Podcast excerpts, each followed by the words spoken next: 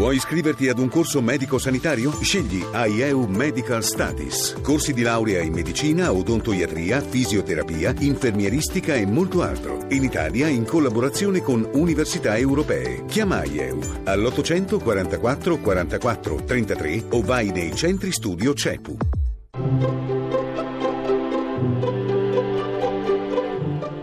Il pensiero del giorno. In studio Marinella Perroni, docente al Pontificio Ateneo Sant'Anselmo. Quella della trasfigurazione è una delle feste più raffinate dell'anno liturgico. Non a caso è stata scelta dai monaci come espressione privilegiata della loro spiritualità. In effetti, se non si vuole pensare che si tratti di un episodio storico della vita di Gesù, è necessario entrare nella filigrana del testo evangelico e capire quale sia il significato di questa anticipazione, cioè di questa rivelazione anticipata che Gesù fa della sua risurrezione, di questa manifestazione già durante la sua vita terrena di ciò che egli ormai, dopo la sua ascensione al cielo, definitivamente è.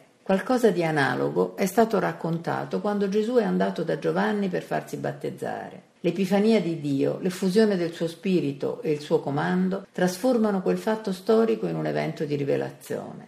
Il racconto della trasfigurazione sul monte ha la stessa finalità, manifestare che tutta la vita del profeta di Nazareth, che i discepoli condividono con lui, non è in realtà soltanto quella che si vede e si sperimenta. Lo dovranno ricordare dopo la sua morte e dopo la sua ascensione al cielo, perché dovranno raccontarla e farne memoria come storia di un uomo nel quale Dio si era compiaciuto, storia di quell'unico profeta e di quell'unico Messia attraverso il quale Dio si è fatto conoscere, storia di quel figlio unigenito che dopo la morte non ha visto la corruzione, ma siede alla destra del Padre. La trasfigurazione ci dice questo e lo dice a tutti i cristiani. Quando leggiamo il Vangelo, quando ascoltiamo il Vangelo, quando predichiamo il Vangelo, trasmettiamo una trasfigurazione, quella di Gesù, il Nazareno, che Dio ha glorificato rendendo la sua veste candida come la neve.